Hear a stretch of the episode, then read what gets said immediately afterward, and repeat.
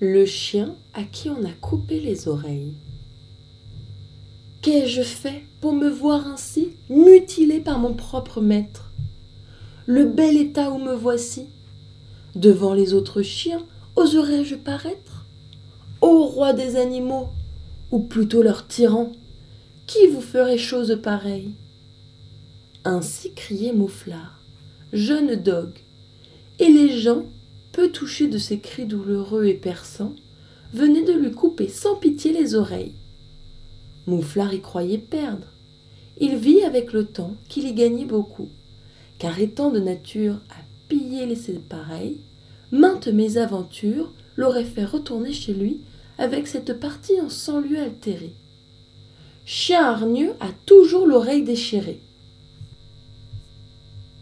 Le moins qu'on peut laisser de prise aux dents d'autrui, c'est le mieux. Quand on n'a qu'un endroit à défendre, on le munit, de peur d'esclandre. Témoin maître mouflard, armé d'un gorgerin, du reste ayant d'oreilles autant que sur ma main, un loup n'eût su par où le prendre.